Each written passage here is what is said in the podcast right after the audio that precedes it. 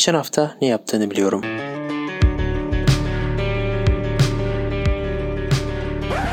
Emre Yasin Yılmaz, Mert Celil Özdin. Arkadaşlar herkese merhabalar. Geçen hafta ne yaptığını biliyorumun yepyeni bölümüyle karşınızdayız. Yanımda yine buraların adamı, veri uzmanı Mert Celil Bey var. Hoş geldiniz Mert Bey, nasılsınız? Hoş bulduk Emre. Sen nasılsın? İyiyim. Geçen hafta ne yaptın? Geçen hafta da çalıştım Emre. Sen ne yaptın? Yok ama yok. Geçen hafta şeydi ya yine çalıştık. Şey dikkatimi çekti. Çok fazla evde duruyoruz. Hadi Biraz- canım neden acaba? Biraz geç oldu galiba ama.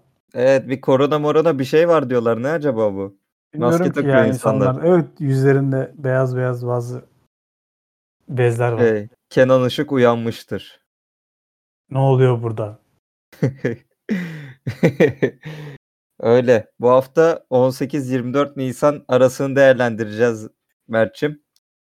Ee, garip bültenimizin dışında şöyle bir şey e, ayırdım ben. Yani yeni bültenlerimizde Türkiye futboluyla alakalı, Süper Ligi ile alakalı elimden geldiğince daralttım. Yani çünkü her günün aramalarında Galatasaray maçı, Fener maçı, Beşiktaş maçı insanları sıkmamak amacıyla haftanın daha ilginç konularına yer vermeye başlıyoruz bu haftadan itibaren. Öyle diyeyim. Ee, herkesin zaten yüksek ölçüde futbol takip etmesiyle birlikte bültenimizde tekrar düşmemek amacıyla böyle bir şey bu yoldan gidelim dedik. Daha Evet, sonrasında Şeyi de söylemek lazım. İlk 10 arama arasından seçmece olarak konu seçiyoruz. Hı hı. Yani bu gördükleriniz, aa bugünün en birincisi bu, ikincisi bu gibi düşünmeyin de ilk 10 arama arasından sizin için seçtiklerimiz diyebiliriz. Evet. Ve daha sonrasında da öncelikle çocukların olmak üzere tüm Türkiye'nin 23 Nisan Ulusal Egemenlik ve Çocuk Bayramı'nda kutlarız. Kutlarız. Geçtik. Siz bunu dinlediğinizde geçmiş olacak ama biz yine de kutlamamızı yapalım. Türkiye Büyük Millet Meclisi'nin açılışının 101. yılıydı bu sene. Hepimizin evde buruk bir şekilde coşkusunu yaşadığı bu bayram hepimize tekrar kutlu olsun diyelim. Umarım çocuklar daha coşkulu, daha eğlenceli bayramlarda yer alır bundan sonra. Ekleyeceğim bir şey var mı Mert'cim? Yavaş yavaş bültenimize geçelim daha sonradan. Daha mutlu yarınlarda. Sadece bayram değil de yarınların daha aydınlık, daha mutlu olduğu, daha huzurlu olduğu yıllar diliyoruz çocuklar için. Biz artık çocuk statüsüne sa- sayılmıyoruz malum. Genç sayılıyor muyuz? 19 Mayıs kutlayacağız mı? Kendini genç hissedenler diye bir şey vardı orada kısıt olarak. Belki oradan yararlanabiliriz. Evet ben hissediyorum neyse. ki. 19 19 Mayıs'ta yaşa takılanlar. Gençliğimiz var. Daha genç hissediyoruz. Öyle. Hadi o zaman başlayalım sen de hazırsan. Haydi başlayalım. 18-24 Nisan 2021'e ele aldığımız geçen hafta ne yaptığını biliyorumun yepyeni bülteni başlıyor. İyi dinlemeler.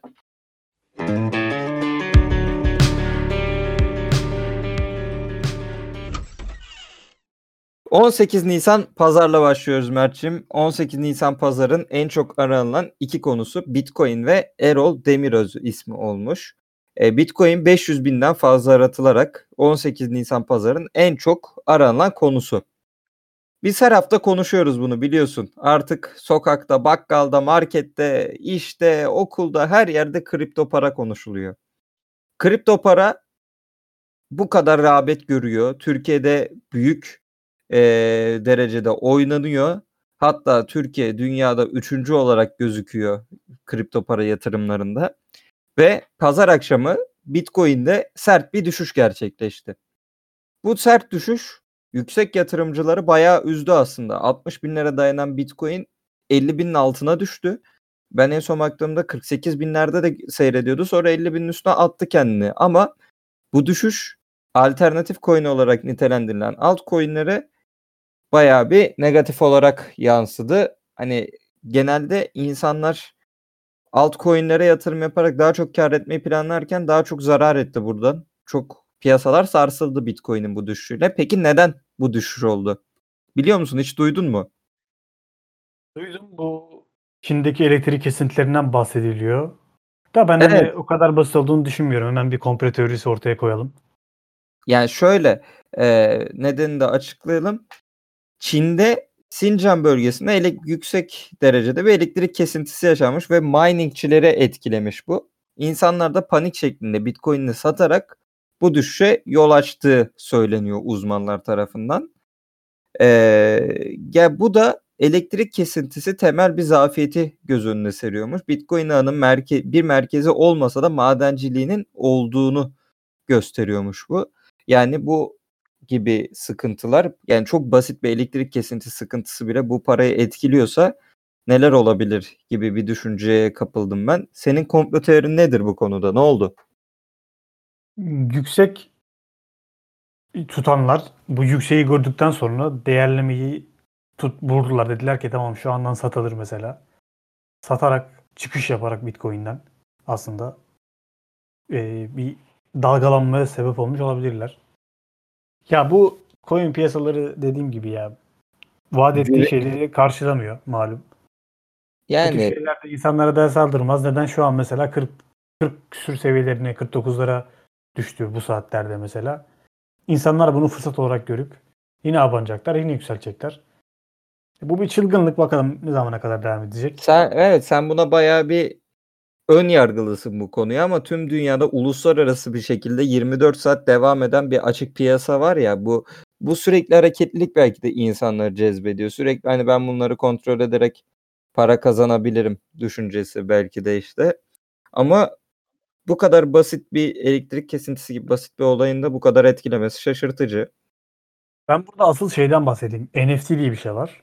NFT bu sanal varlıkların, dijital sanat sanat eserlerinin diyelim. Hı hı. Bunların tek versiyonunun sende olduğunu kanıtlayan bir token. Ve bu da yine blockchain ile blok zinciriyle alakalı bir şey. Onlar mesela deli gibi rağbet görüyorlar. Daha geçen haftalarda işte bu ilk tweet'in satılması olayı vardı. Sonra bir tane sanat eseri diyelim. Bir Yani şey artık günümüzün sanat, sanatçısının evet, sattığı bir günümüzün tablosu oldu.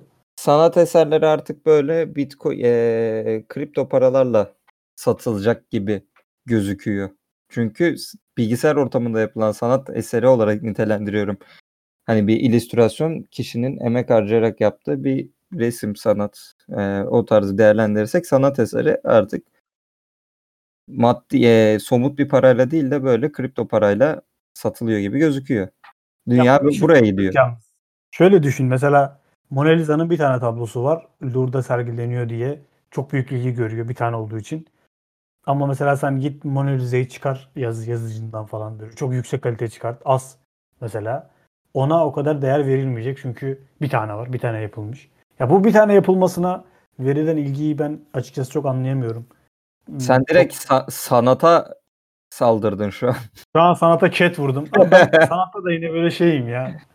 Biraz daha paylaşımlı ne bileyim bir, bir sanatçı e, bir ürünü birçok kişiye verebilir, sat, pazarlayabilir yani. Tek kişiye bunu sattıktan sonra tablolara bu kadar yüksek fiyatlar biçilirken O zaman de değeri kaybolur işte.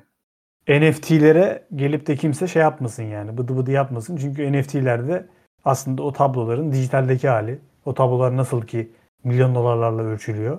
Sanmayın ki o tabloları verenler de akılsız adamlar yani bunlara bu kadar para harcıyorlar. Onlar da diyorlar ki buna insanlar değer veriyor. Ben bunu bugün 60 milyon dolar aldıysam yarın 100 milyon dolara satabilirim. Ve bu var değerini kaybetmeyecek. Alacağım ve tutacak diye. Çok ilginç ya ona bir değer verilmesi. O yüzden bu Bitcoin olayında da mesela nasıl ki altına bu kadar çok değer veriliyor, gümüşe, değerli madenlere değer veriliyor. Ama nihayetinde altın dediğimiz şey tamam nadir bulunuyor. İşte bozulma oranı çok düşük. Güzel bir element. Bundan dolayı değer veriyoruz ama günün sonunda ne yapıyor? Altın yenmez. Altın kullanarak bir şey değiştiremezsin. Ne bileyim bir nükleer reaktöre bunu ham madde olarak kullanamazsın. Altın yani sonuçta. Sen buna bu değeri verdin diye altın oldu bu. Şu anda da bu Bitcoin ve kripto paralardaki ilginin de açıklaması bence bu. Yani bir şeyi insanlar değerli yapıyor, insanlar değersiz kılıyor. Bugün bu bir trendtir. Dün lale borsaları bir trendti. Yarın bakalım neler getirecek. Evet. Mert Bey'den güzel detaylı bir yorum geldi. Popüleristlik Bitcoin'e değer katıyor özetle dedi kendisi. Bu Bitcoin şekil. bütün böyle değerli Ha, şeyler. coinlere yani Bitcoin dedim benim e, şey genelde. Bu şekilde e, bu konuyu da geride bırakalım. Bakalım kripto para piyasaları çünkü bu haftanın bülteninde bir kere daha yer alacak bu konu bu tarz bir konu. Orada biraz daha ele alırız. Geçiyorum. Hafta e, pazar gününün ikinci en çok araması Erol Demiröz'dü. Erol Demiröz 100 binden fazla arandı. Erol Demiröz ismi ilk olarak Erol Demiröz dediğimizde kim olduğu aklımıza gelmeyebilir. Fakat e, hepimizin gördüğün, tahmin ettiğim sinemalardan, dizilerden, tiyatrolardan gördüğün, tahmin ettiğim bir aktör, sanatçı. Erol Demiröz vefat etmiş. Ankara Sanat Tiyatrosu da Erol abimizi kaybettik notuyla bunu duyurmuş. Yılmaz Güney sürü filmi başta olmak üzere Beyaz Melek ile Güneşi Gördüm adlı yapımlarda da önemli roller üstlenen Erol Demiröz hayatını kaybetmiş. Biz de Allah'tan rahmet dileyelim. Tanıyor musun sen? Ben tanımıyorum da bunu görünce aklıma şu geldi. Mesela yine bir tiyatronun tozunu yutmuş kişi. Filmlerde, dizilerde de rol almış. Hı Şimdi hı. eskilere dönük bir düşünüyorum. Hakikaten böyle bir trend vardı yani. Önce sen tiyatro sahnesinden bir çıraklık geçireceksin. Sonrasında sahneye işte filme, diziye çıkacaksın ve orada devam edeceksin. Yani bunu bir sanat olarak yapacaksın. Belli teorilere bağlı olarak.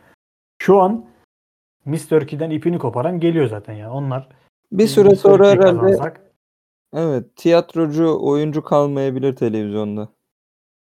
Evet bu şey alaylı ve mektepli diye iki ayrım var ya. Genelde alaylıların burada da baskılandığını düşünüyorum piyasayı yani. Görüyorsun Can Yaman gibi adam nerede? İtalya'da çok ünlüydü mesela. Bizim Can Yaman gibi adamlara ihtiyacımız var. Görüyor musun? Ülkemizi nasıl güzel temsil ediyor. Evet mesela trend artık oraya kaydı yani. İnsanlar daha göz önündeki şeyi yeteneğe bakmıyor yani artık iş şeye bakıyor. Boyuna, posuna, e, tipine, kaşının Evet. gözünün yerine. Can Yaman olsun. Can Yaman olsun. Can, çok seviyorsun Can Yaman'ı ya. Ben öyle Can Yaman konusu nerede o geldiği ya? zaman- Evet baya biz geçen senenin yayınlarında o revaçtayken arkadaş hep konuşurduk. Nerede bu? Bayağıdır yok. İtalya'ya mı gitti? İtalya'da mı yaşıyor? Survivor nerede bir, Can Yaman nerede iki. Heh ben süper konular ya. Bilmiyorum Can Yaman'ı özledik. Bakalım görebilir miyiz ileriki bültenlerde. O zaman Bakalım. geçiyorum 19 Nisan pazartesi. Ya 19 Nisan pazartesinin en çok aranılan iki konusu Avrupa Süper Ligi ve MHRS olmuştu. MHRS'nin açılımını alalım. Bu konularda tekrar sana danışıyorum. Randevu sistemi son kısmı ama başı merkezi hastane randevu sistemi. Evet, evet. Yani Ben eğer bir hastaneden hastaneden şey yapmak isterseniz arkadaşlar randevu almak isterseniz devlet hastanesinden buradan randevu alıyorsunuz. Bu aldığınız randevular çok da önemli değil. Neyse az sonra orada konuşalım. İlk başta birinci konuya gelelim. Evet. Birinci konu Avrupa Süper Ligi çünkü. 500 binden fazla aratılarak. İlk önce şöyle anlatmam gerekirse ben bu konuda çok eee, karşı sinirli ve ön yargılıydım bu konuya. Şöyle başlayayım bu konuya. Pazar akşamı geç saatlerde futbol gündemine bir bomba düştü. Bu bomba da Real Madrid Başkanı Florentino Perez ve Juventus Başkanı Andrea Agnelli önderliğinde bu bomba salındı. Resmen gündeme salındı. Bu iki başkanın önderliğinde ve kulüplerin önderliğinde Avrupa'nın başı çeken 12 kulübü ortak bir bildiri yayınladı. Dediler ki biz Şampiyonlar Ligi'nden çıkıyoruz. Biz e, artık kendi ligimizi kuracağız. Avrupa Süper Ligi kuruyoruz dediler. Sonra bu Avrupa Süper Ligi'nde dediler biz daha fazla kazanacağız. Şampiyonlar Ligi'nde durmayız. UEFA ne yaparsa yapsın biz gidiyoruz. Futbol dünyasında bu ya şey mesela Türkiye gündeminde bu bir kalkışmadır. üç- 15 Temmuz sürecidir, darbedir. Ne oluyorsa ya bize ne oluyorsa. darbedir şeyleri oldu ama gerçekten resmen bir UEFA'ya darbe olarak e, göz önüne çıktı bu durum.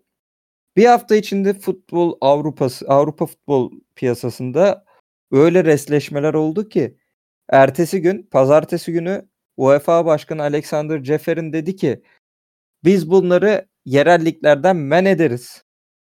Milli takımlarda oyuncuları oynatmayız. Eee, Şampiyonlar Ligi'nden zaten gönderiyorlar. Hani yapılabilecek tüm kısıtlamaları yaptılar. Hani transfer bile yapamayacaklardı dışa. Mesela o ligde oynayan oyuncular başka lige gidemeyecekti. UEFA'dan çıkacakları için. Sonra Real Madrid başkanı yine bir gece yarısı bize göre gece yarısı da İspanya saatine göre de çok erken olmayan bir saatteydi. E, yaptığı açıkın bir televizyon programına katılarak dedi ki biz gerekirse kendi dünya kupamızı bile kurarız. Ben tam onu diyecektim. UEFA kup e, UEFA liglerinde oynamayız. Hiç sıkıntı değil. Biz çok büyük bir e, gelirimiz olacak. İnsanlar artık böyle şeyler görmek istiyor dedi. E, hiç umrumuzda değilsiniz. Bu iş isteseniz de istemeseniz de biz bu yola baş koyduk dedi. Yani biz bu işten vazgeçmeyeceğiz dedi. Hatta sonra öyle bir açıklamalar oldu ki hani gençler futbol takip etmiyor. Biz bunu yapmak zorundayız. Futbol başka yere gidiyor. Gerekirse gençler futbol uzun diyor. 60 dakikaya bile düşürürüz diyerek herkes iyice tepkisini çekti. Sonra ertesi gün UEFA'da artık daha sert ve yapıcı olarak nitelendirebileceğimiz hamleler yer. Çünkü ülke başbakanı hani siyasete de gitti UEFA merkezi artık. Ee, Boris Johnson'la bir görüşmelerin ardından İngiltere Başkanı Boris Johnson'la görüşmelerin ardından Boris Johnson dedi ki biz Süper Lig'e karşıyız. Süper Lig'de oynayacak yani Süper Lig İngiltere içinde oynanamaz. İzin vermeyeceğiz dedi. Sonra e, kulüplere yaptırımlar söyledi. Süper Lig'e karşı olduğunu belirtti Boris Johnson. Bu sayede artık İngiliz takımları bir geri vites yaptı. Hop kardeşim dediler. İngiliz takımları ya şöyle belirtmek gerekirse o 12 takımı da sayalım bir. Arsenal, Manchester United, Chelsea, Liverpool, Manchester City, Tottenham, İngiltere'den katılan İngiliz takımları, İtalya'dan Milan, Inter, Juventus, İspanya'dan Atletico Madrid, Barcelona, Real Madrid. Bu takımlar bunlar. İngiltere takımları 6 takım, 12 takımın 6'sı İngiliz takımı. Hepsi birden geri vites yaparak biz çıkıyoruz demeye başladılar bu organizasyondan. Florentino Perez Bey ne oldu oldu sonra. Onlar çıksa biz yine yapacağız'a döndü iş. Sonra yavaş yavaş Atletico Madrid'le e, Inter çıktı sanırım. Sonra üstüne Milan'la Juventus çıktı. Kaldı Barcelona ile Madrid. Hadi bakalım. Şu an iki takım var. Süper Ligi Florentino Perez yine düzenleyip devam edeceğiz dedi. Ama futbolun bu ruhuna ters düşen yani rekabetçi ruhuna ters düşen bu durum taraftarlardan da bayağı bir tepki geldi. Ben de çok karşıydım. İngiltere'de bayağı protestolar edildi. Yani çünkü sadece kulüplerin bu turnuvada e, maddi açıdan geliri olacak. Hani büyük Amerika Bankası'ndan aldıkları büyük yatırımla bu işe giriyorlar. Şampiyonlar Ligi'nden daha karlı olacak ve para sadece bu büyük kulüplerin arasına dönecek. Yani bir nevi e, zengin çok zengin, fakir çok fakir olacak takımlarda günümüz dünyası gibi düşüklüklerin bir önemi kalmayacak. Herkes buraya takip edecek. Dünya Avrupa futbolu 12 takımdan oluşacak gibi bir şey olacaktı. Daha sonra yani 3 takım daha eklenip 15 takım olacağını duyurdular hatta kemik olarak. Ama yine büyük rekabetçi duruma çok zarar verecekti bu durum. Devam edecek olursak hani Türkiye'yi ilgilendiren kısmına gelecek olursak e, Türk takımları da hani biz ne yapalım? Galatasaray özellikle ön plana çıktı. Galatasaray yönetimi biz bu konuda görüşmeler yapıyoruz diye ön plana çıktı. Hani Türk takımları girecek mi buraya? Çünkü buradan pay almak önemli bir durum. Türk takımlarından resmi bir girişim olmasa da e, şöyle UEFA Başkanı Alexander Cefer'in bazı ülkelerin önemli takımlarının sahiplendi diyelim. Cefer'in Galatasaray'dan bir sözü, bir sözünde söz etti. UEFA organizasyonlarının Atalanta, Rangers, Dinamo Zagreb ve Galatasaray'a ihtiyacı var. Herkesin bir şansı olduğunu bilmemiz gerekiyor. Hayalleri canlı tutmamız gerek. Şu anki büyük kulüpler geçmişte büyük bir kulüp değildi dedi.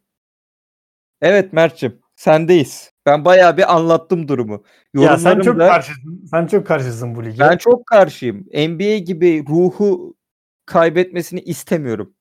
Futbolda o rekabetçi ruh Hani ben NBA'de şöyle takımın 40 sayı geride hala etrafta eğleniyor millet. Parasını vermiş e, patlamış mısırını yiyor. Ben bunu istemiyorum ya. Ben kendi ligimde şampiyon olup bir üst seviyede daha mücadele etmek istiyorum. Türkiye Ligi'nde şampiyon olduktan sonra ne olacak üstü? Ben bu en büyük lige gidemedikten sonra. En büyük lige gidince de rezil oluyoruz. Şimdi bu Allah'tan Ya- Avrupa Süper Ligi'ne bir Türk takımı konusu geçmedi. Çünkü zaten Perez de dedi ki ya böyle küçük liglerden gelen bir takım örneğin Türkiye'den gelen takım kaliteyi bozar dedi yani. Hakikaten de öyle gitse oraya avaraj takımı olur muhtemelen. Avaraj takımı deyimi de şu maç kazanamayan diğer takımların çok gol atmalarını etkileyen bir şey. Ya ben ben sana Ayrıca- katılmıyorum. artı. Ben sana katılmıyorum. Mesela o ligde öyle bir şey olsa kazanacağı gelirle zaten eee, o işler çok değişir. Yani çünkü para çok fazla olacak. Sen orada kemik olarak yer alırsan şöyle olur.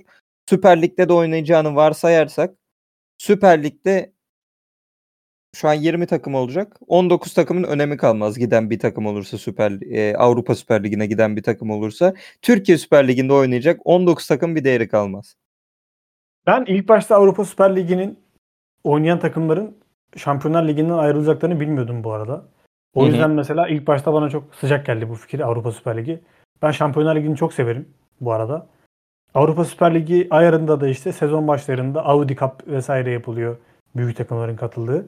Bunu da öyle bir şey zannettim. O yüzden fikir sıcak geldi ama tabii bunların Şampiyonlar Ligi'nden çıkmaları hoşuma gitmez. Çünkü Şampiyonlar Ligi'ni gerçekten çok severim.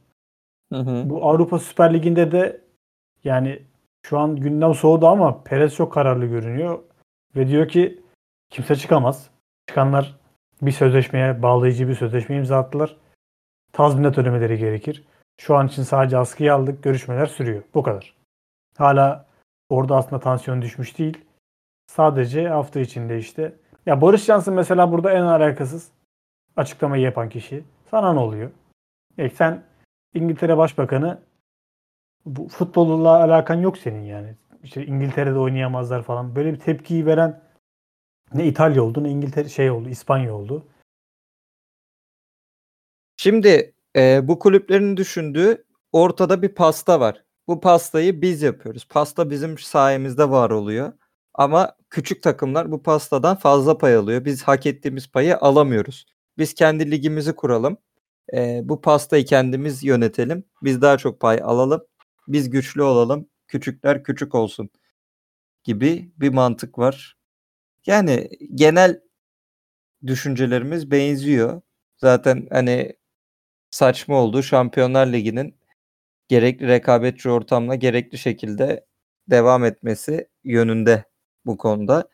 Ee, şöyle diyecek olursak UEFA da burada çok haklı değil. Yani süper haklı olmadığı için zaten böyle şeyler oluyor. Küçük takımlar açısından düşünüyorum ben. Büyük takımlara verilen büyük tavizler de bunları buraya getirdi. Onların zaten piyasada çok güçlü olması küçük takımların yolunu kapattı biraz. Bakın umarım daha yapıcı çözümler bulunur ve tüm takımların önü açılır diyorum. Eklemek istediğim bir şey yoksa diğer Ya konumuza adalet- geçelim. Adalet diyorum açıkçası. Burada da adalet lazım. Şimdi gelir adaletsizliğinden dem vuruyoruz. Aslında bir yandan da bu Avrupa Süper Ligi bu gelir adaletsizliğini arttırmaya yönelik bir hamle. Evet. Yani onlar biz üst tarafta ipi koparanlar olarak aşağıyla hiç bağımız kalmasını istiyorlar. Evet. Acı ya. Yani öyle. şimdi dediğim gibi bu şeyi görmüyorlar yani. Seyircinin heyecanını, kü- küçük takım Evet. da olsa sonuçta kendi liginden bir üst kademeye çıkmak. Sonuçta Jeffrey'nin de UEFA başkanının dediği gibi geçmişte bu büyük kulüpler büyük kulüp değildi. Yani Şu an büyük parası adaylarının da önünü kesiyorsun sen. Mesela yarın belki CSKA Moskova çok iyi bir futbol takımı olacak. Ya bunu Yani aynen. ki? Şöyle düşün. Manchester City satın alınmadan önce neydi? Tottenham satın alınmadan önce neydi? Arsenal'in zaten hali nasıl? Bu takımlar nasıl? Chelsea nasıldı falan. Şimdi hepsi birden parası var diye büyük kulüp oldu. Yani evet bir de o Manchester City örneği bence çok güzel. Evet bu takımlar sonuçta belli yatırımlarla bir yerlere geldiler. Büyük kimse doğmadı. Madrid de öyle. Zamanında büyük sansasyonel transferler yaptı. Devlet imkanlarıyla. Bunları unutmamak lazım. Evet. Evet. Bu vesileyle bir sonraki konumuza geçelim. Merkezi hastane randevu sistemi 500 binden fazla aratılmış pazartesi günü. Türkiye'de koronavirüs aşılama hızı tartışmalara yol açıyor hala. Aşılama devam ediyor ama sıra 55 yaş üstü vatandaşlara geldi. Aşılamada sıra 55 yaş yaşından büyüklere geldi. Sırası gelen vatandaşlarımızı aşı olmaya davet ediyorum dedi Sağlık Bakanı Fahrettin Hazbınt. bu, bu Hazbınt kelimesi senden geçti bana Fahrettin Hazbınt. Ben de bir yerde gördüm diye hatırlıyorum Fahrettin Hazbıt'ı da. yani kendisi hakkındaki böyle hislerimizi bastıran en azından oraya bir şey katan, bir yumuşatma etkisi katan bir kelime bence. Şurada Evet. merkezi hastane randevu sisteminden bahsediyordum tam az önce konuya girerken. Hı hı. Şimdi aşı bir yana normal MHRS üzerinden aldığınız randevularda şöyle bir şey göreceksiniz arkadaşlar. Devlet hastanesine gidiyorsunuz. Doktor günlük tedavi m, görün mü diyorlar. Bir özel adı vardı bunun. Tedavi diyelim biz. Belli vizite evet. Vizite şeyi var. Kotası var. Onu doldurmak için böyle harıl harıl çalışıyor yani. Zaten acayip sayılarda hasta veriyorlar doktorların üzerlerine. Sonra gidiyorsunuz. Daha sizin nefesinizi bile dinlemeden şikayetinizi dinledikten sonra tahmini olarak diyor ki şu şu şu testleri yaptır. Öğleden önce gittiniz. Gittikten sonra testleri yaptırıyorsunuz. Test sonuçlarıyla öğleden sonra gel diyor. İşler burada kopuyor. Öğleden sonra senin randevun yok. Randevusu olan hastalar var. Sen o hastaların rica minnet arasına girip test sonuçlarını doktora göster- göstermeye girmeye çalışıyorsun. Orada da büyük bir gerginlik. Çünkü kimse sıra vermek istemiyor. Onlar da sırada bekliyorlar. Zaten beklediğiniz sıralar da kayıyor. Yani zamanda diyorlar yani devlet hastanelerinde sıra yoktu. Şey çok sıra vardı. Acayipti. Kötü sistemdi falan. Şu an lafta daha iyiyiz ama hastasın ve tedavi için girdiğin zaman sıraya ya yaşadığın şeyler bütün gün bütün gününü kaplıyor ya. Gerçekten böyle bir test mes yaptırman gerekiyorsa örneğin kan testi istiyor senden veya görüntüleme testi istiyor MR vesaire. Burada yap çektiğin acının adli hesabı yok. O yüzden MHRS görünce aklıma hep bunlar geliyor. Arkadaşlar devlet hastanelerinde randevu alırken çok çok dikkatli olun. Randevuya gittiğinizde de çok çok dikkatli olun. evet, sağlık sistemine bir eleştirisi geldi Mert'in. Ee, randevuları neden aratıldığını söylemek gerekirse insanlar randevularını, aşı randevularını nereden alacakları için bu MHRS sistemini aratmış bu arada. Ee, bu şekilde hani aşılama hızı çok yavaş ilerliyor bizim ülkede. Bilmiyorum nasıl bitecek. Sıra bize Şeyi ne zaman gelecek? Şeyi atlamayalım. Randevu alıp da gitmeyen bazı hastalar mı diyeyim artık yani. Bazı kişiler var ve bu kişiler gitmediği zaman bu aşılar tekrar dondurulma imkanına sahip olmadığı için ya bu diyorlar ki bugün işte 20 kişi girecek. 20 kişi için sen çıkarıyorsun 20 tane aşıyı çözüyorsun, hazırlıyorsun. Gelmeyen mesela 4 kişinin aşısı çöpe gitti yani. Bugün dünyada bir aşı kıtlığı var. Malum devlet ve şirketlerden yüz sebep. Şimdi sen burada bunu yaparak da aslında sorumsuz davranmış oluyorsun. Yani kimse bence olmayacaksanız bu aşı randevusunu almayın. Mecburi değil zaten. Ki çoğu insan işte alıyor mesela aşı randevusunu. Çevresindeki biriyle konuşuyor. O kişi onun aklına giriyor. Diyor ki Aa, aşı mı çip koyacaklar içine ne yapıyorsun falan. Kafası karışıyor mesela. Randevuya gitmiyor. Veya başka Bir de- diyorum. e- emin değil randevuya gitmiyor. Hı hı. Bir de şöyle bir durum var. Aşılama hızıyla alakalı söyleyeceğim. Daha gençlere sıra gelmedi ve bu aşının 6 ayda bir olması gerektiğini söyledi bu Alman e, tarafı aşının BioNTech'çiler. Yani BioNTech'i yapanlar. Ee, biz 6 ayda bir tane aşı olamazken bir daha ikincisini nasıl olacağız yani? İlk çift dozunu 6 ayda olamadık. Bir, bir daha olmamız gerekirse nasıl ilerleyecek bu süreç? Ya ben bu aşı konusunda da zaten çok kılım şey konusuna. Bu şirketlerin inanılmaz hala hırslarına yani Hı Bu- hı. Küresel çapta bir sağlık sorunu yani. Bu insanlar olmazsa olmaz. Biz olmazsak na- nasıl yürüyecek bu sistem peki yani? Zengin olan şirket peki sizi kim var edecek? Bir- bir Hate be! İnsan Ya bak- yoksa Serdar Kuzuloğlu'nun çok güzel bir tweet'i var işte. O da belli araştırmaya dayanarak şey yapmış. Dünyadaki herkese Covid-19 aşısı yapmak için 25 milyar dolar gerekiyormuş. Ya bugün 25 milyar dolar dediğimiz miktar Türkiye'nin 28 milyar dolarından biri düşük. Bütün dünyadaki sıtmayı yok etmek için 120 milyar dolar gerekiyor. Küresel açlığı gidermek için 330 milyar dolar gerekiyor. Yani bunları bu kadar para hırsıyla bu dünyayı geçirmeye iten sebep ne acaba? Sanki 500 yıl yaşıyorlar. Ben anlamadım ki. Rockefeller bile 100 bilmem kaç yaşında öldü yani bu adam. Bu hırsın sebebi ne Emre? Sen Bu çocuğu bu çocuğu sinirlendirdiniz ya. Gerçekten. Ya aşı bütün dünya için 25 milyar dolar ya. 25 milyar dolar. Yani bugün servetlerden falan bahsediliyor. Mesela dünya çapında. 128 milyar doların kaçta kaçı görüyor musun? Ondan bahsediliyor. Jeff Bezos'un servetinin 194 milyar dolar olduğundan bahsediliyor. Tamam eyvallah da. Hatta karısı bile 59 milyar dolar servete sahip nasıl oluyorsa. Yani 25 milyar dolar bulunamıyor mu arkadaşlar? Bu şirketler hala para mevzusunu mu yapıyorlar? Hala işte Afrika'daki vatandaş ne yapacak yani? Bunlar düşük seviyedeki ülkeler ne yapacak? Yok mu olsunlar? Ben anlamadım ya. Yıllardır anlamadığım bir konu. Evet bu çocuğu gerçekten kızdırdınız. Haklı ama haklı. Keşke haksız olsan. Keşke. Devam edelim o zaman. 20 Nisan Salı'ya geçelim. Biraz vites arttıralım.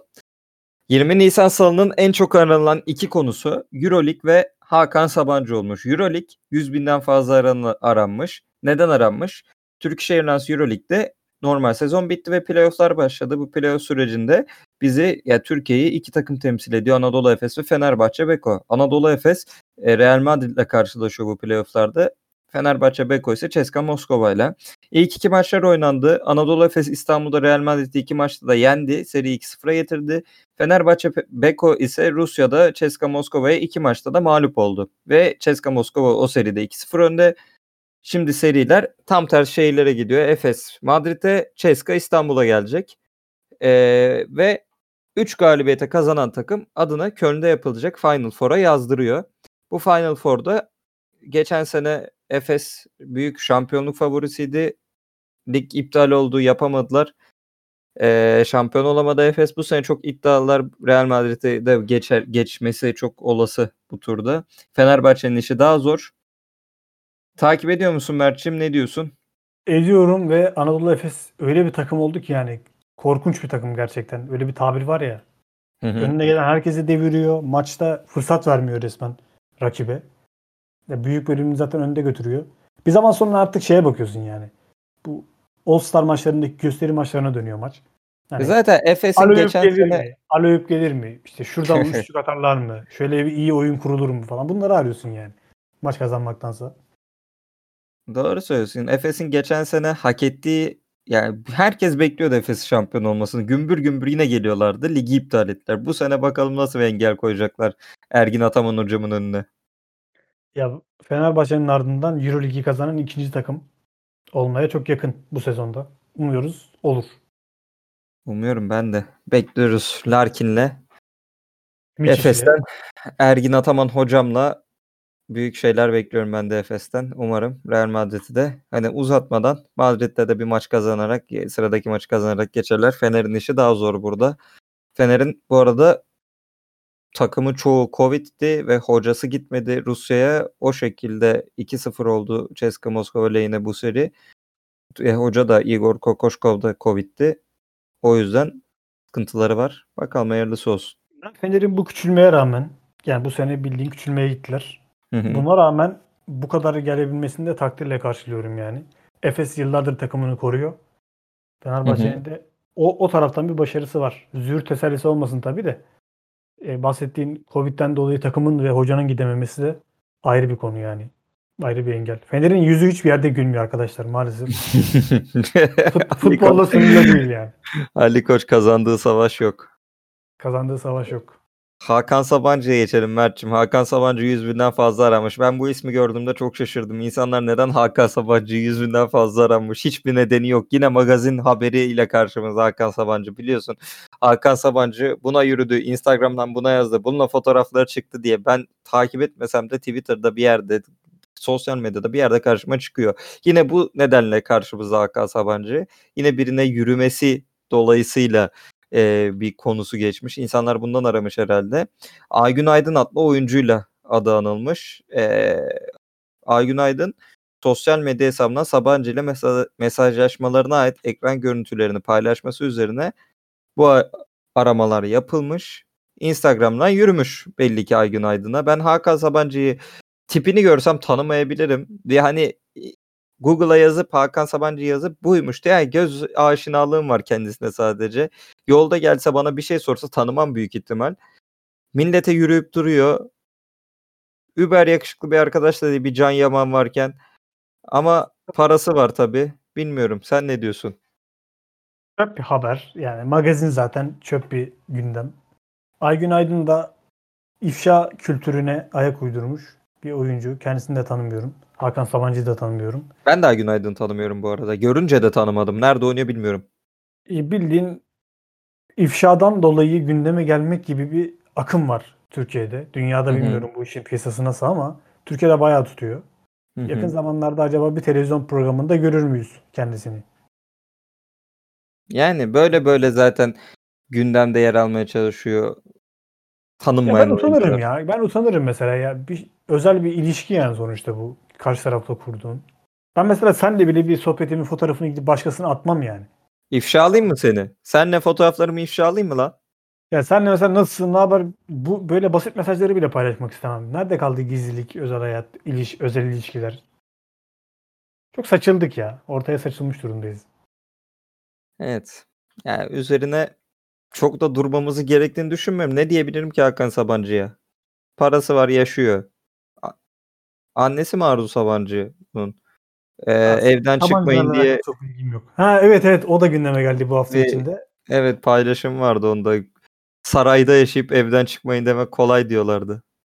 Evet öyle de. Ya şu an mesela bizim çevremizdeki insanlar sen ben en azından aynı mahallede oturduğumuz için şeyiz ya. Bu çevrede mesela insanların evde kalmasını normal karşılıyoruz ama ne şartlar altında nelerde yaşayan insanlar var. Evet. Yani sonra şeyleri de maalesef görüyoruz. Çöp toplayan insanların veya bu tip işlerle çalışan insanların yolda çevrilip ceza yazıldığını görüyoruz. Ama Hı hı. bu tip insanlar cumartesi günü yasak olmasına rağmen birbirinin evlerine gidip doğum günü partisi düzenleyebiliyorlar. Nasıl oluyor yani? Bu insanlar muhtemelen yay olarak da evde kal diyordur özel olarak. Hepsi mi yani böyle bir parti bile düzenliyorlar falan. Para mıdır yani? Bunun da çözümü para mı işin sonunda? Haklısın. Üzücü biraz. Geçiyorum. Hakan Sabancı'ya veda edelim. Benim hala favorim Can Yaman.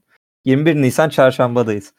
Evet. 21 Nisan çarşambanın en önemli iki konusundan birisi Derya Yanık oldu. Derya Yanık 500 binden fazla aratıldı. Derya Yanık kimdir diye soracak olursanız yeni Aile ve Sosyal Hizmetler Bakanımız. Ee, Türkiye'de bir süredir bekleniyordu kabine değişikliği. Çok dedikodular yer alıyordu. Bu 21 Nisan resmi gazetesiyle duyuruldu. Yine bir gece yarısı yayınlanan resmi gazetede. Yeni bakanlar duyuruldu. Cumhurbaşkanı Erdoğan'ın imzasıyla iki yeni bakanlık kuruldu. Aile ve Sosyal Hizmetler Bakanlığı görevine Derya Yanık, Çalışma ve Sosyal Güvenlik Bakanlığı'na Vedat Bilgin, Ticaret Bakanlığı'na Mehmet Muş atandı. Aile ve Berat so- Albayrak yine yok. Berat Albayrak olmazdı ya zaten. Dolar Öyle bir beklenti var ya gündemde yani sürekli Berat geliyor, geri geliyor işte tekrar doğacak küllerinden. An- Anka kuşu dördüncü günün şafağında doğuya bakın falan böyle şeyler. aynen aynen. Daha da beklentiler var enteresan. Aile ve Sosyal Hizmetler Bakanlığı'na getiren Derya Yanık da büyük tepkiler çekti. Ee, sosyal medya paylaşımlarında FETÖ liderine attığı tweetler, FETÖ lideri gıyabında attığı tweetler yani ona yazılmış tweetleri vardı. Ee, ya da geçenlerde ya 23 Nisan günü bir çocuğu biraz özel hayatını ifşa etmesiyle gündeme geldi. Çocuğun korunma aşamasında oldu ve ailesi kimsesiz olduğunu bir şekilde saçma bir şekilde söyledi. Nasıl bir aile bakanına yakışmayan bir şekilde söyledi. Bayağı bir tepki çekti. Paylaşımlarında sonrasında 23 Nisan paylaşımında Atatürk'e hiç yer vermeyerek yüzyılın lideri Recep Tayyip Erdoğan gibi bir tekle de paylaşım yaptığı görüldü. Pek insanlar sevmedi bu ismi. Sen ne düşünüyorsun? Ben bu ismi zaten daha önce de tanımıyordum. Geldi geldikten sonra bir gündem oldu. Şundan haberdarım işte o Cuma günü yapmış olduğu 23 Nisan'da çocuğa çikolata olayından sonra Ha, öyle bir olay da var. Onu da söylemedim. Çocuk aslında yapmış olduğunun bir suç olduğunu söylediler. Yani orada çocuğun Evet. koruma evinde kalmasının Suç ifşa edilmesi suçmuş bildiğin. evet evet. Yani Bu tip biliyorsun bakanlarda siyasi bürokratlarda yani arkadaş ben anlamıyorum. Buraya gelecek adamın kalifiye olması lazım. Ya bu bakan artık. Ama bizimkilerin kafasındaki yapı şu. Biz biat eden, tanıdık, itaat eden birine bu yetkiyi verelim. Gelsin. Yanında da zaten danışmanları olur. Onlar onu götürür. Kafa bu. Bir ara şeyle bunu değiştirmeye çalıştılar. Ziya Selçuk işte eğitim sektöründen geliyor. Bu Er- Soya'da Ersoy olan bakan, Turizm Bakanı, Kültür ve Turizm Bakanı. O da yine bu sektörden geliyor diye. Bir denemeler oldu. Ama çoğu zaman bizim bürokrasi de bakanlar değil sadece. Bir mevkiye biri getirilince onun yanına bir danışman getirince her şey çözülmüş oluyor. Al sana çözülmüş olay. Bu mu yani? Çıkıyor orada. Muhtemelen bir metni yoktu. De daha ilk günler olduğu için koordinasyon çok kurulamadı. Sen böyle bir hata yaptın. Ya bu gündeme çıkan gaz, gazetelerin medyanın önüne düşen şey. Düşmeyen ne çok şey oluyordur sen tahmin et arka tarafta yani. Aynen öyle. Çok ayıp bir durum ya. Bilmiyorum ben üzüldüm. Çocuk adına üzüldüm. Yine kalifiyelikten yana sıkıntımız var. Kalitesizlik, vasatlık. En büyük sıkıntılarımız. Aynen. Liyakat değil sadakat. Hashtag. Geçiyorum. Bence bu haftanın en değişik bir konusu çünkü bu önümüzdeki konu şimdi en çok aranılan 500 binden fazla aranılan konu TODEX. TODEX nedir diye soracak olursanız TODEX kripto paraların alınıp satıldığı bir market gibi düşünün. E, Genelde Paribu, Binance gibi siteler var en ünlüleri. Binance uluslararası e, Paribu hani televizyonlarda reklamlarını gör- görebileceğiniz sitelerden birisi. Todex de bunlar gibi bir market. Bu marketin içinde bir sürü kripto para var. Alıp satıyorsunuz. Olayı bu. E, televizyonda reklamları, internette reklamları dönen bu Todex marketi birden yok oldu. Uzun zamandır kullanıcıları para çekememekten şikayetçiymiş bu siteye para yatıranların. E, sonrasında site kapandı. Bayağı bir tepkiler üzerine gündeme de geldi, haberlere de çıktı ve sitenin kurucusu Faruk Fatih Özer sitede yer alan 2 milyar dolar ile yurt dışına kaçtı. Bu 2 milyar dolar Türkiye Cumhuriyeti'ne yapılmış en büyük dolandırıcılık miktarı olarak öne çıktı. Hatta ne yazık ki buraya evini, arabasını satanlar bu siteye girip para yatıranlar olmuş. 22'si intihar etmiş bu insanların 22 kişi intihar etmiş. Faruk Fatih Özer ismi Arnavutluk'ta bir operasyonda yakalanmaya çalışmış ama oradan da kaçmış. Bilmiyorum. Sen zaten güvenmiyordun bunlara. Herhangi bir yasal dayanağı da yok. İnsanlar paralarını da alamıyor. Ben dinlediğim kadarıyla haberlerden, uzmanlardan insanların bu isimden alması gerek pazar. Devletin hiçbir güvencesi yok burada. Ne olacak? Olan insanı oldu. Ya da hak etti mi bunlar? Ne diyorsun? Çiftlik bank olayı resmen bir gibi. Çiftlik Bank'taki tosuncuk hala ortalarda yok. Kimse sesini de çıkarmıyor. Gündeme gelmiyor. Çünkü neden? Kaçtı gitti. Yani devletin de Bu adam da öyle olacak büyük ihtimal. peşinde değil. Burada mesela Tod Todex'te şey bir kere nasıl güvenip de buraya para yatırdınız arkadaşlar? Yani bu adamların sertifikası var mıydı? Mesela Borsa İstanbul'a para yatırırsın. Neden? Borsa İs- İstanbul Sermaye Piyasası Kanunu'nun belli bir yönetmeliğine dayanarak iş yapar. O yüzden bu sıkıntı yaşadığın zaman Borsa İstanbul'da muhatabın devlettir. Türk parası kullanırsın. Türk parasının üzerine Merkez Bankası ibaresi vardır. Merkez Bankası'nda muhatabın devlettir. Yani senin bankalarda da aynı şekilde bankalar yine devletle en şeyde kafada muhatap olursun. TMSF'ye kadar gider iş.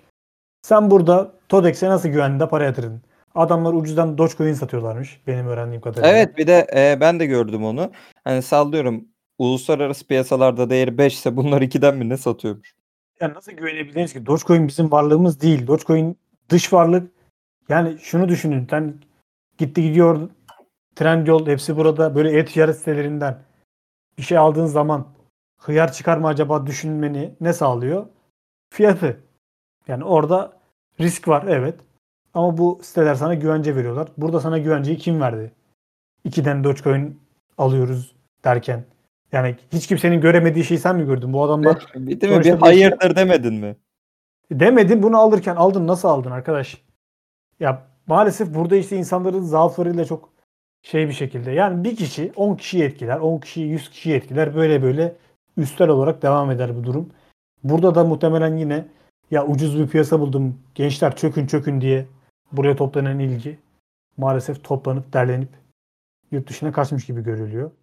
Kendisinin de yaptığı açıklamada ortaklık sürecine girdik. 5 gün sonra bir şeylerden bahsediyor. 5 gün sonra her şey açıklığa kavuşacak gibi bir konuşması var ama yani ne Şeyde güvenilir girdiğinizde ülkeye döneceğim gibi falan her şey açıklamamı yapacağım gibi bir şeyler yazıyor da umutsuz vakaya bence. Şey de mesela Tosuncuk da kaçtığında şey demişti. Ee, merak etmeyin paranızı geri getireceğim demişti.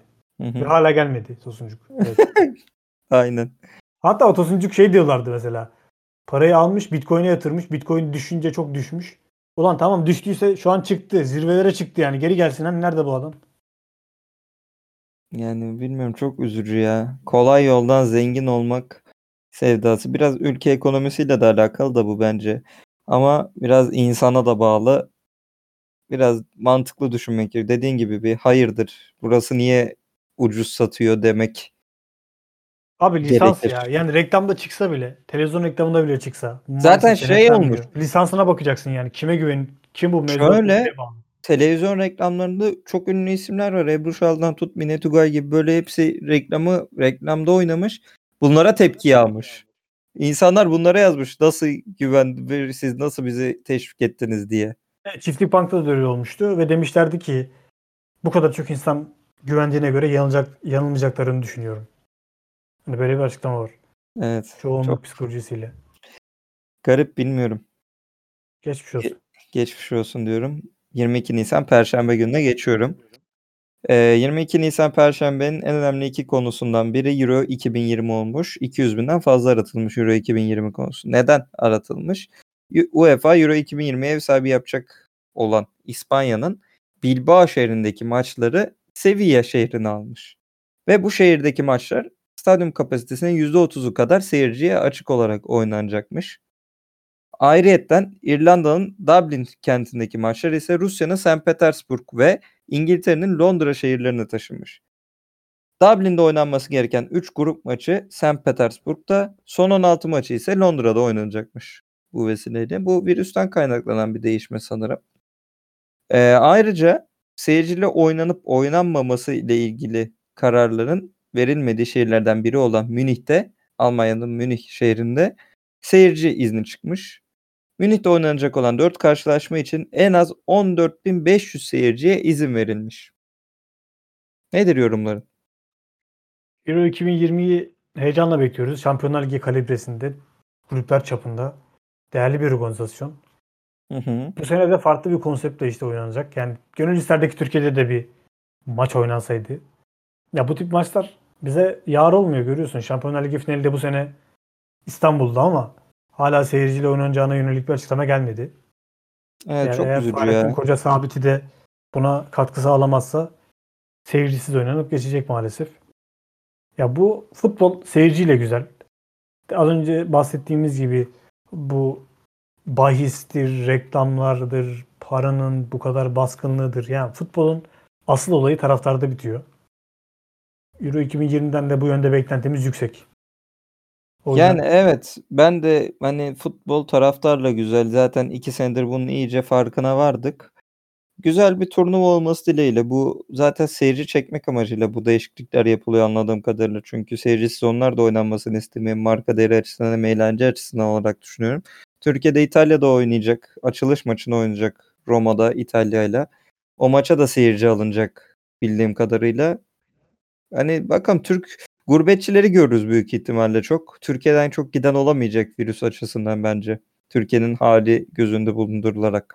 Evet, bir de artık "Aa, şu kadar aşın yoksa giremezsin diyen Gürcistan bile bunu yaparken yani bu ülkelerin de bu Bir de a- Evet. Avrupa mesela Çin aşısını kabul etmeyecek büyük ihtimal. Öyle bir düşünce vardı. Çin aşısı olanlar giremeyecek diye Avrupa Birliği ülkelerine. Bu da olursa iş zor. Ya bak şunda bile bak tekrar aşı olayına geliyoruz yine sinirleneceğim yani. Arkadaş bunda bile ülkeler bir araya gelip karar alamadı ya. Hani ülkeler bir araya gelip acil durumda toplanıp şey diyemediler mi yani arkadaşlar acilen aşı üretmemiz gerekiyor. Birbirimizin arasında insan transferi çok fazla oluyor. Sirkülasyon var.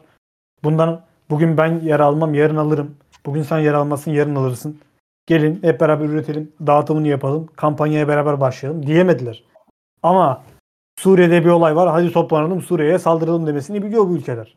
Yani aşı olayında neden bu kadar pasifler yani? Farklı farklı şirketlerin insafına mı bırakıldı olay? Bu şirketlerin borsa değerleri yükselsin diye mi yani bütün çaba? Devletlere ne oldu yani? Devletler neden rol almıyorlar? Anlayamıyorum ya. Valla doğru konuşuyorsun. Bu kadar küresel bir olayda hala insan işte şey arıyor. Bir kazanç kar etmek arıyor. Hala evet. Üzücü. Geçiyorum. Perşembe gününün en çok aranan ikinci konusu Hakan Altun olmuş. Hakan Altun 100 binden fazla aranmış. Neden aranmış? Hakan Altun rahatsızlanarak geçtiğimiz günlerde e, hastaneye kaldırıldı.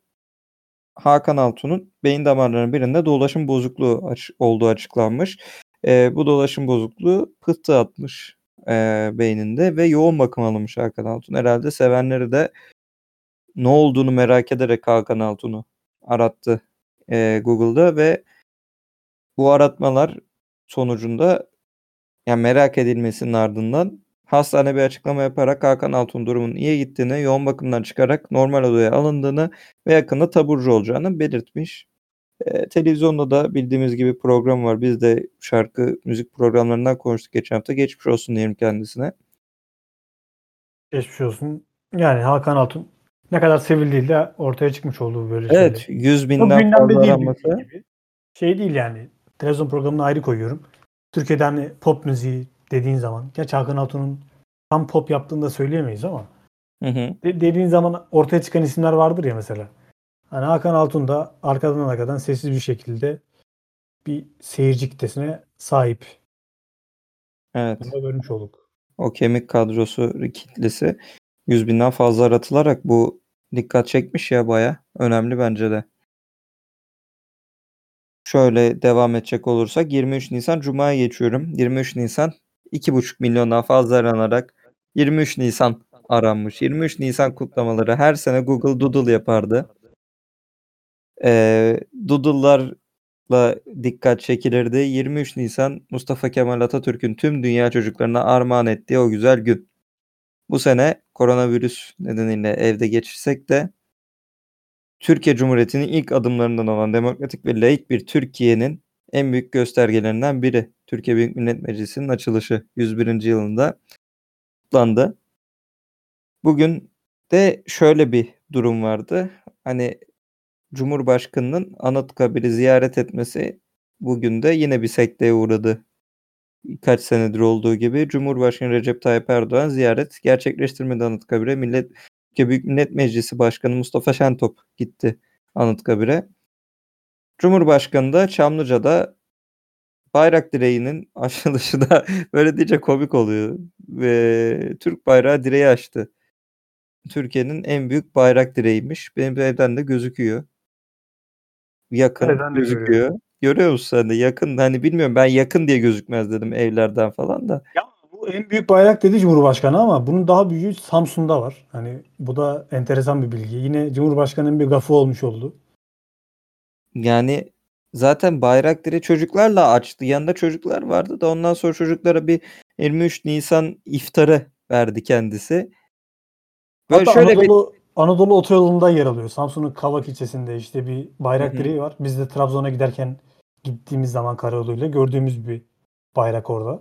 Mesela bunu atlayıp direkt o metin yazarlarına geçmiş olsun diliyorum şimdiden. Şöyle bir de çocuklara 23 Nisan iftarı vermiş. Hamburgerin yanında şerbet vermiş. Bu çok tepki gelmiş Twitter'dan. Hamburgerle kola içilir diye. Günümüzün gerçeği yani bu günümüzün karması, Batı Doğu sentezi. Bir tam bir Batı Doğu sen- sentezi. Ulusal Egemenlik ve Çocuk Bayramımız kutlu olsun. Ya Atatürk ne enteresan adam ya. O zaman kimin aklına gelir ki yani çocuk bayramı yapmak bunu 23 Nisan'ı. 19 Mayıs'ı gençlik bayramı yapmak, spor bayramı yapmak. E, çünkü bir ülkenin, günler. bir ülkenin geleceği çocuklar ve gençler genelde. Her Ya ülke kaybederse düşünememiş. Bunu dünyada yapan tek ülke. Tek Evet. lider. Lidersin atam. Atam. Geçiyorum. Yani çok e, güzel bir tarihti 23 Nisan. Ben de tekrar kutlayarak geçeyim. 23 Nisan Cuma günü bildiğimiz günü bildiğimiz gibi yasak vardı ve Cuma namazı 100 binden fazla aratılmış. Ben de bunu çok e, merak ettim, eleştirdim, düşündüm yani ne olacağını. Cuma namazı neden 100 binden fazla aratılmış? Şimdi Cuma e, 23 Nisan bayram kutlanmasın, dışarı çıkılmasın diye yasak var. Okey. İnsanlar toplu etkinlik yapmasın. Peki Cuma namazı kılınacak mıydı? Toplu etkinlik. Cuma namazı İçişleri Bakanlığı'nın bu yasağından muaf tutuldu ve camiler doldu taştı. Ben bir dışarı çıktım. Tam da cuma çıkışıymış benim çıktığım saat. Dışarısı var ya sen çok ciddiyim pazartesi salı günü bu kadar kalabalık değildi. Cumartesi pazarın klasik senaryosu. Ben tam yasa kime göre çalışıyor onu da anlamış değilim. Bir de Bahsettim yaşlı. ya. Bu gidenlerin çoğu yaşlı bu da garip. Onu da Ha. ben çözemiyorum. Evet 65 yaş üstünün bir yasağı 20 yaş altının bir yasağından bahsediliyordu. İyi, Hazır yasaklardan bahsedilmişken yine insanlarda tam kapama beklentisi var. Her pazartesi gününe girerken insanlarda bu beklenti var. Bakalım yarın neler getirecek. Ya pazartesi günü neler getirecek. Bu cuma namazı konusunda da yani hakikaten muamma ya. Böyle. Cuma namazıyla alakalı açıklama yapılmıyor mesela. Sonra gün içerisinde merak uyanıyor. Tak bir genelgeyle diyorsun ki cuma namazı serbest. Hadi gidin. Bir mantıksız değil mi? Toplu etkinlikler yasakken cuma namazının yasak olmaması. Yani ben mantık açısından soruyorum sadece. Keşke tek mantıksızlık bu olsa. Yani öyle bir virüs ki 9'dan 7'ye düştüğü zaman 20 bin azaldı. Ee, 7'den bir şey düşmesi herhalde. Çok çok acayip hesaplar var. Anlayamıyorum ben. Evet. Cuma günde bu şekilde cuma namazı aratılmış. Bilmiyorum üstüne ne kadar duralım. 24 Nisan Cumartesi geçiyor. 24 Nisan Cumartesi günü futbol aramaları günün ve haftanın en çok aramalarına denk gelen bir futbol aramaları var. 2 milyon 700 binden fazla aranmış. Aslında haftanın her günü bu hafta için maçlar olmasına rağmen haftanın her günü bir yoğun bir arama vardı. Ben de program başına belirttiğimiz gibi artık uluslararası büyük bir olay olmadıkça yani de şampiyonluk veya uluslararası durumlar olmadıkça daha az yer vermeyi düşünüyoruz ama cumartesi günü gündemde bu kadar yer kaplaması ve gündemin biraz daha boşluğu bizi futbol aramalarını buraya koymaya yönlendirdi. Süper Lig'de zaten artık son viraja geliniyor. Galatasaray'la Beşiktaş'ın maçı vardı cumartesi günü. Trabzon'da vardı. Hani şampiyonluk mücadelesinde Galatasaray Beşiktaş biraz daha ön planda lider Beşiktaş. Kayseri Sporu kendi sahasında 3-1 yendi. Galatasaray'da deplasmanda zor günler geçirmesine rağmen Antalya Sporu deplasmanda 1-0 yendi. Muhammed Mustafa attı golü. Kalan maçların sonuçları da Konya 0, Hatay 0, Trabzon 2, Karagümrük 0, Antalya 0, Galatasaray 1, Beşiktaş 3, Kayseri 1, Denizli 1, Sivas 1. Bunu çektiğimiz bugün akşamı da Fenerbahçe Kasımpaşa ile oynayacak. Bir yorumun var mı? Çok bir yorum beklemiyorum senden bu konu hakkında bu arada. Süper Lig'de beklemiyoruz da burada yorumum şu ama insanlar yapacak hiçbir şey yok gerçekten. Hafta sonu yani sokağa çıkma yasaklarıyla beraber tamamen eve kapandık ve maç takip eder olduk. Şey erkekler açısından bahsediyorum. Ben Hı hı. değil tabii.